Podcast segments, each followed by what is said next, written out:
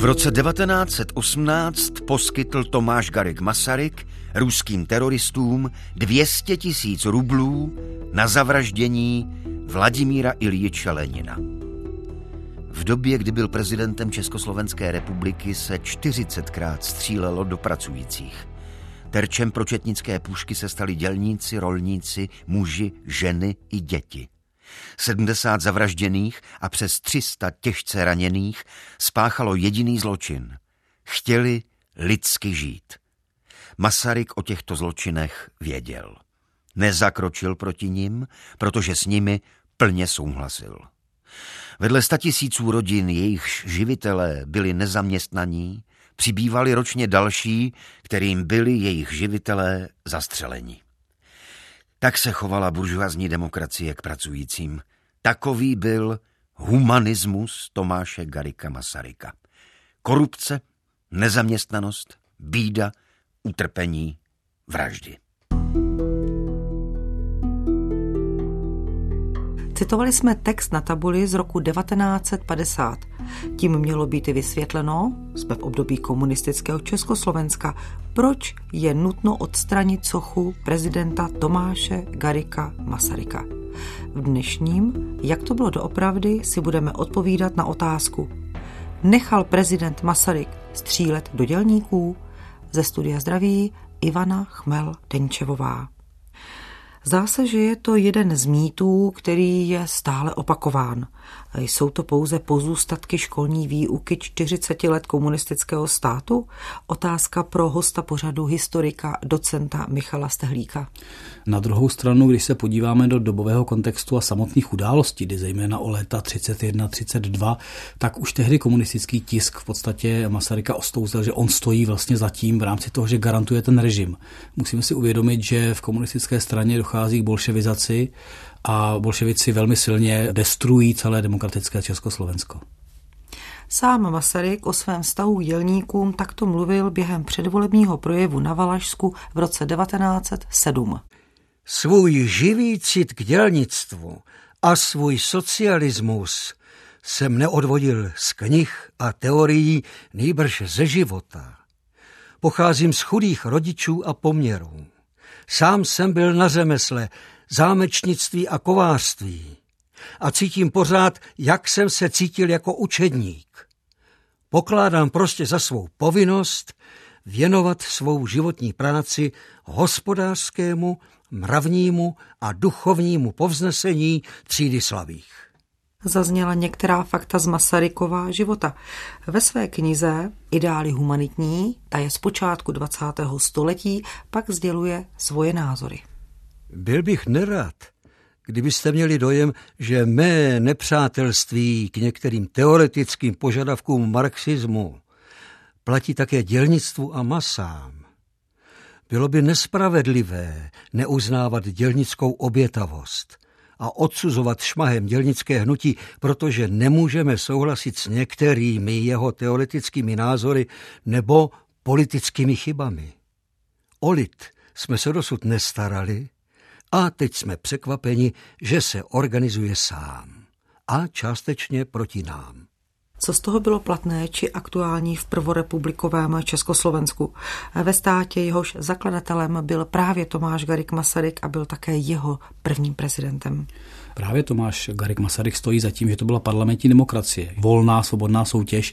Na druhé straně ten stát vstupoval do toho prostředí poválečného ve velkém sociálním napětí, tlak z východu, z hlediska bolševiku jako nové síly a vůbec ta poválečná hospodářská krize třeba nechala vzedmout sociální demokracii. Ta velká krize přijde až o deset let později, ale ten stát na jedné straně garantuje demokracii a na straně druhé se ne tak docela dokáže vyrovnat s hospodářskými problémy. Přesto podívejme se na tehdejší Československo pohledem evropským. Jak na tom byly ostatní státy, jaké je to srovnání? Rozhodně v rámci střední Evropy pořád zůstáváme takovým pozitivním ostrůvkem demokratického systému. Polsko válčí na východě s Rusy a postupně se tam vyvine spíše autokratický systém. Maďaři mají problém takzvaně sami se sebou v rámci trianonské smlouvy, odstoupení území, republiky rad a také bolševické snahy. Rakousko je ve velké krizi politické i sociální, o Německu ani nemluvě v poválečném uspořádání. Takže z tohoto srovnání nám naopak Československo vyznívá jako výrazně stabilizační prvek celé střední Evropy. Na sklonku 20. let se ukázalo, že konjunktura československého zemědělství byla udržována spíše celní ochranou než využitím vnitřních zdrojů, mechanizace, racionalizace. Agrární krize postihla nejdříve už v roce 1928 zemědělskou výrobu orientovanou na vývoz. Byla provázena prudkým poklesem cen všech zemědělských produktů. Na podzim 1929 vypukla světová hospodářská krize, jež poněkud opožděně zasáhla i Československo, kde kulminovala v létě 1933 a odeznívala déle než v ostatních zemích. Zprvu byl postižen hlavně spotřební průmysl, po roce 1931 i ostatní odvětví. Píše Jaroslav Halada v dějinách zemí koruny české. Jaké byly důsledky dané krize? Hospodářská krize v Československu se do jisté míry potom pojila s politickou krizí, protože tady byl obrovský nárůst nezaměstnaných. Ta nezaměstnanost ale z velké části postihovala aglomerace těch nejchudších, což znamenalo radikalizaci třeba krajní levice, ale naopak vedle toho působila nezaměstnanost pohraničním území, o které se stát zase tak příliš hospodářsky nestaral, což naopak radikalizovalo zase německé obyvatelstvo, téměř v takovém tom pocitu, že se o ně přece jenom ten československý stát ani nepostará, když něm ani nechtěli žít. Čili ta hospodářská krize je takový předstupeň toho, že se radikalizují politické síly levého a řekli bychom nacionálně pravého politického spektra. Češi v dějinách nové doby, to je název knihy autorů Milana Otáhala, Petra Příhody a Petra Pidharta, kteří jsou skryti za pseudonym Podiven. Komunisté byli ve svém živlu. Ve volbách 29 ztratili dosti hlasů, zatímco sociální demokracie získala právě na jejich účet. Nyní se měla karta obrátit. Hospodářská katastrofa se měla stát arénou třídního boje. Plamené komunistické výzvy davům, útoky proti kapitalistickým vydřiduchům a podobně byly jalovou frází.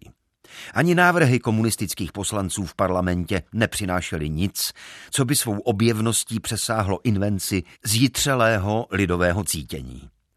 Komunisté navrhovali například zdanění milionářů. Byl to tehdy dosti populární požadavek a nikoli nemístný. Jeho provedení by zajisté nepomohlo společnosti z krize, ale mohlo aspoň trochu zmírnit její dopad na nejchudší vrstvy. Ekonomický význam zdanění majetných by byl spíše podružný, ale jeho psychologický význam mohl být značný. Můžeme říci, že se tam projevoval jako zásadní i ten bolševický vliv Ruska? Bolševický vliv Ruska je zásadní v tom, že on vlastně určuje tu politiku komunistické strany zvenčí. On říká, k čemu se mají jak vyjadřovat a vlastně komunisté pod Gotwaldem poslouchají. Když Moskva řekne, buďte tvrdí proti republice, jsou tvrdí, když řekne na konci 30. let spojíte se sociální demokracií, tak se spojí se sociální demokracií. Ta bolševizace nebyla jenom v rétorice eh, Slánského, Gotwalda, Kopeckého, ale byla v naprosté poslušnosti Stalinovu vedení a vlastně tomu, co se dělo v Moskvě. Období hospodářské krize bylo opravdu mimořádně obtížným právě z hlediska sociální situace. I o tom píší autoři Stria Podiven. Péče o nezaměstnané se u nás řídila zásadami takzvaného genského systému. Stát přiděloval určitou částku odborovým ústřednám, ty je rozdělovali odborově organizovaným ústřednám a ty je rozdělovali odborově organizovaným nezaměstnaným. Výše podpory odpovídala přibližně tehdejší představě životního minima. Podpora se však poskytovala jen tři až čtyři měsíce v roce. Odborově neorganizovaní byli odkázáni na takzvanou státní stravovací akci. Dostávali týdně poukázku na příděl potravin, lidově zvanou žebračenka. Byla to výpomoc hluboko pod hranicí životního minima. Závažným problémem se stávala žebrota.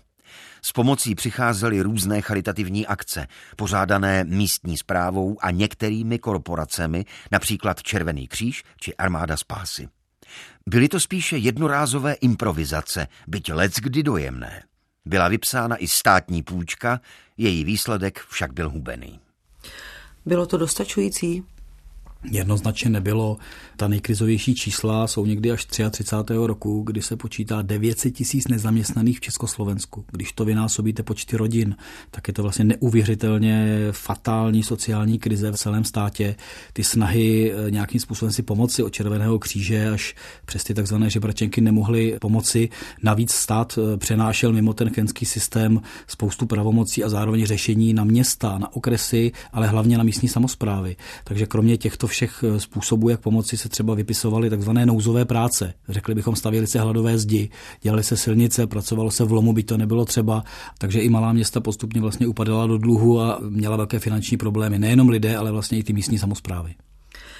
Jaké byly další snahy, výjima těch, co jste vyjmenoval, jak pomoci celé této situaci? Přece jenom Československo nebylo v tom ojedinělé. Je to opět záležitost světové hospodářské krize. Byly nějaké modely, které jsme mohli přejímat či přejímali?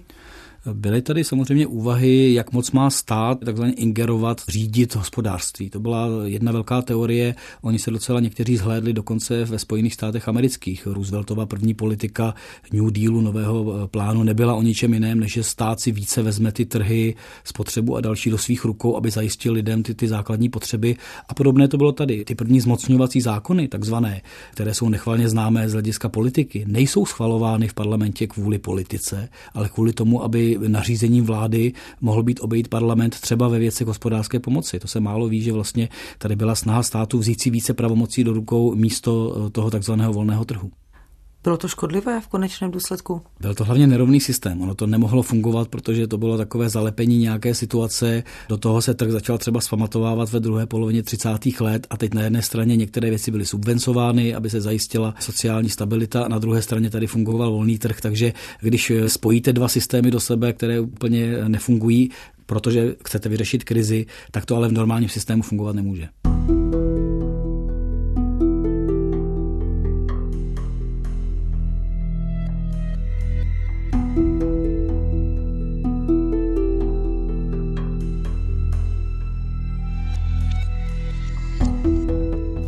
Toho přicházejí nešťastné události. Začít můžeme 4. únorem roku 1931 v Duchcově v severních Čechách.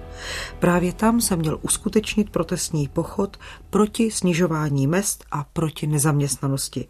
V jeho čele stál komunistický senátor Petr Stránský. Byla to velmi radikální situace, co se odehraje v únoru 1931 v Duchcově. Schromáždí se několika set hlaví dav, dodnes se spekuluje, jestli šlo o 200 nebo 500 lidí, což vlastně není tak velká demonstrace, přičemž byla směrována vlastně proti státu, který se podle komunistického senátora a zároveň podle těch nezaměstnaných nepostaral. Čili ten DAF postupně směroval přes Duchcov k okresnímu hejtmanství, byl zastaven četníky a tady navíc ta čísla jsou velmi zvláštní. Je to několika set hlaví dav proti 12 12 četníkům, ale bohužel tam dochází k tomu, že právě u Duchcovského viaduktu, kde je velmi stísněné prostředí, se najednou setká ten dav s 12 četníky, kteří sami jsou trošku vyděšení, nastane tam zmatek, je to stísněná atmosféra, lidé se tlačí, četníci se snaží držet od sebe, použijí pistole a začnou vlastně střílet do davu. Jde o zkrat, který na místě znamená několik postřelených, ale hlavně tři mrtvé a potom jednoho těžce zraněného, který ještě ten den podlehl. Byl to vlastně obrovský šok, kdy jsou čtyři mrtví z nějakého velkého sociálního střetu. Komunistický novinář Julius Fučík byl autorem článku, který sugestivně popisoval dané události a dokonce nesměl být otištěn ve tvorbě. Pravděpodobně tam ale přítomen nebyl. Cenzura samozřejmě zafungovala, protože to směrovalo proti ministerstvu vnitra, proti četníkům a Fučík byl velmi sugestivní ve svém článku. Přesto tehdejší premiér udržal v parlamentu, kde se daná událost projednávala, řekl, použití zbraně bylo podle platných předpisů odůvodněno a četnictvu nelze v tomto směru činit žádných výtek. Důsledky personální to mělo být na té, řekla bych, nečekané straně. Ta demonstrace nebyla povolená, jako hlavní iniciátor byl shledán právě senátor Stránský, komunistický senátor. Byl zatčen, dokonce zbaven imunity. Tehdejší tisk si samozřejmě na tom zgustl, takzvaně agrárnický proti stránskému komunistickému obhajobu, ale nakonec byl odsouzen na rok do vězení, takže vlastně kromě těch čtyř mrtvých u Sovského viaduktu šlo ještě o posud tohoto někdejšího senátora, který se vlastně ocitá ve vězení ale také se objevuje vlna kritiky ze strany uměleckých eh, aktérů nejenom levicoví spisovatelé, od kterých by se to očekávalo, jako byl třeba Olbracht nebo Vítězslav Nezval, ale i FX Šalda a další podobné osobnosti se vlastně vyjádří proti tomuto přístupu bezpečnostních sil, kdy to pro ně opravdu byla eh, krajní událost. A oni kritizují eh, postup státní zprávy proti nezaměstnaným také v té atmosféře, že tehdy už bylo cítit to sociální napětí vlastně v celé společnosti a umělci se ozvali a v ten moment bylo docela jedno, jestli jsou pravicoví nebo levicoví. Bylo to vnímáno jako chyba státu. Terčem kritiky se stal také prezident Tomáš Garik Masaryk. O jeho pozici ve státě píše publicista Jaroslav Pecháček ve své knize Masaryk Benešhrad. Ta byla nejprve vydána v exilu. Prezidentský úřad byl u nás úzce spojen s osobností prezidenta jako v žádné jiné zemi. Masaryk si neukládal naprosto žádnou zdrženlivost, když šlo o to, aby využil všech příležitostí, které mu dovolila ústava třeba i rámcově. Jeho politická váha byla větší než ústavně právní kompetence. Nejednou prostor, který mu dávala ústava, překročil. Jemu se to promíjelo jako nikomu jinému. Nekladl si otázku, zda je jako prezident především reprezentantem a pak politikem. Usiloval o to, aby byl současně jak reprezentantem, tak politikem. Tomáš Garik Masaryk byl jednoznačně vnímán většinou československé společnosti jako symbol republiky. On byl republika a republika byla Masaryk. Na tom nic nezměnili ani kritické články v Rudém právu. Názor na prezidenta Masaryka vyjádřil opakovaně také předseda komunistické strany soudruh Klement Gottwald. V procesu koncentrace buržázních sil hraje stále význačnější úlohu tzv. hrad a jeho hlava prezident Masaryk. Hrad je politickým exponentem finančního kapitálu, jenž s jeho pomocí uplatňuje svůj politický vliv ve všech buržázních stranách, zejména sociálfašistických. Jedná se o typickou dobovou rétoriku nejenom Gottwalda, ale celého rudého práva a komunistického tisku, nutné zdůraznění propojení s kapitálem, kritika všech ostatních socialistických stran, to vše vlastně v tomto výroku jednoznačně obsaženo.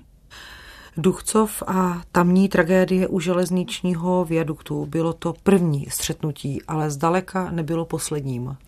Rozhodně ne, nastala doba velkých krizí, velkých stávek, protestů, ale zároveň střetů třeba s četníky a dokonce samozřejmě i mrtvých, nejenom na tom klasickém českém území, třeba středních Čech, Mostecka, ale severní Moravy, je to otázka Frývaldova a zase německého území, ale třeba i slovenského území. Jedna z tragédií se například odehrává v Košutech. Vlastně ty sociální střety postupně prošly celou republikou a všechno obyvatelstvo vlastně vnímalo, že ta doba je velmi vyhrocená a začalo docela kriticky vnímat třeba třeba státní zprávu i skrze ty zásahy četníků, protože ti byli proti těm takzvaně nejslabším, což byli nezaměstnaní, samozřejmě pod rudými vlajkami, případně nahnědlými vlajkami tentokrát německých stran. Jistým vykřičníkem pak byla velká mostecká stávka. A právě o tomto regionu píše historik Antonín Klimek v knize Boj o hrad. Mostecko patřilo k oblastem, kde docházelo ve 20. století k největšímu zatlačování německého živlu a počešťování. Podíl Němců na Mostecku, Duchcovsku a Litvínovsku poklesl z 90% v roce 1880 na 64% v roce 1921, přičemž právě v Mosteckém a Lovosickém okresu byl pokles podílu německého obyvatelstva největší, takže v roce 1930 zde měli už jen nepatrnou většinu. Ostatně také oba muži zastřelení 13. dubna v Mostě byli Češi. Ovšem do čela stávky se vedle KSČ postavila DNSAP a to, na rozdíl od německých sociálních demokratů, s velmi radikálními hesly. Málo se ví o tom, že osobně Adolf Hitler se už v té době zajímá dokonce o mosteckou stávku. Bylo to stejné, co on využíval v Německu a proto se využívají ta německá nacionální hesla. Už nešlo o sociální požadavky, ale o to, že nějaká skupina, která hovoří nějakým jazykem, má být eh, ochraňována státem, jinak má mít svá práva a byl to směr k nějaké, řekněme, národnostní autonomii. Jak už jsem řekl, to hospodářské se najednou láme v to politické a vlastně velmi nebezpečné pro stát, který v dané chvíli řeší tolik sociálních problémů, že nedokáže vlastně politicky příliš dobře reagovat. V roce 1953 vyšel sborník pod názvem Dokumenty o protilidové a protinárodní politice TGM.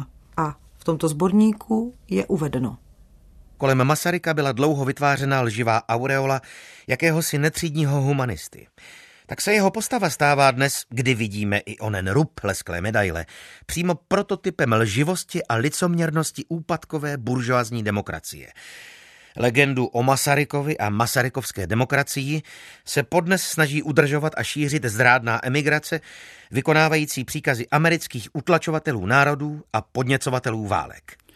Komunistům ani v 50. letech ani tak nešlo, aby Masaryka pohaněli z jeho filozofie, osobních postojů a úžasné osobnosti, tak to vždycky museli propojit s nezaměstnaností, sociálními problémy a vlastně skrze stav republiky a mnohé problémy, které ta společnost měla, útočili na tuto osobnost, aby ho vlastně srazili z toho pědestalu, protože vnímali, že ještě i v těch 50. letech ta společnost Masaryka vnímá velmi obdivně. Následovalo bourání soch, přejmenovávání ulic, náměstí.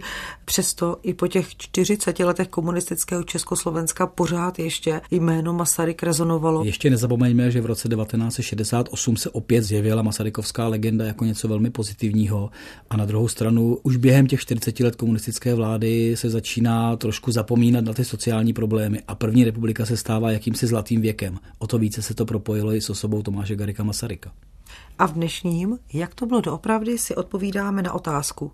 Nechal Tomáš Garik Masaryk střílet do dělníků? A stejná otázka pro historika docenta Michala Stehlíka. Tak jednoznačně jde o historickou hloupost. Jednak k tomu neměl žádné exekutivní pravomoci a jednak šlo vlastně o dobovou propagandu, která vlastně funguje už desítky, desítky let pořád stejně, byť je to vlastně očividná lež. Jak si vysvětlujete, že si tato očividná lež či chceme-li mýtus, ale stále žije svým životem. Objevuje se nám i v současných textech. Tento mýtus žije od 30. let v určité části společnosti, je živen 40 let učebnicemi, tak samozřejmě, když někdo chce dnes Masaryka pohanět a ono to moc nejde, tak si najde, zopakuje tuto lživou tezi a bude ji opakovat i nadále. Tyto věci v historii bohužel fungují pořád stejně.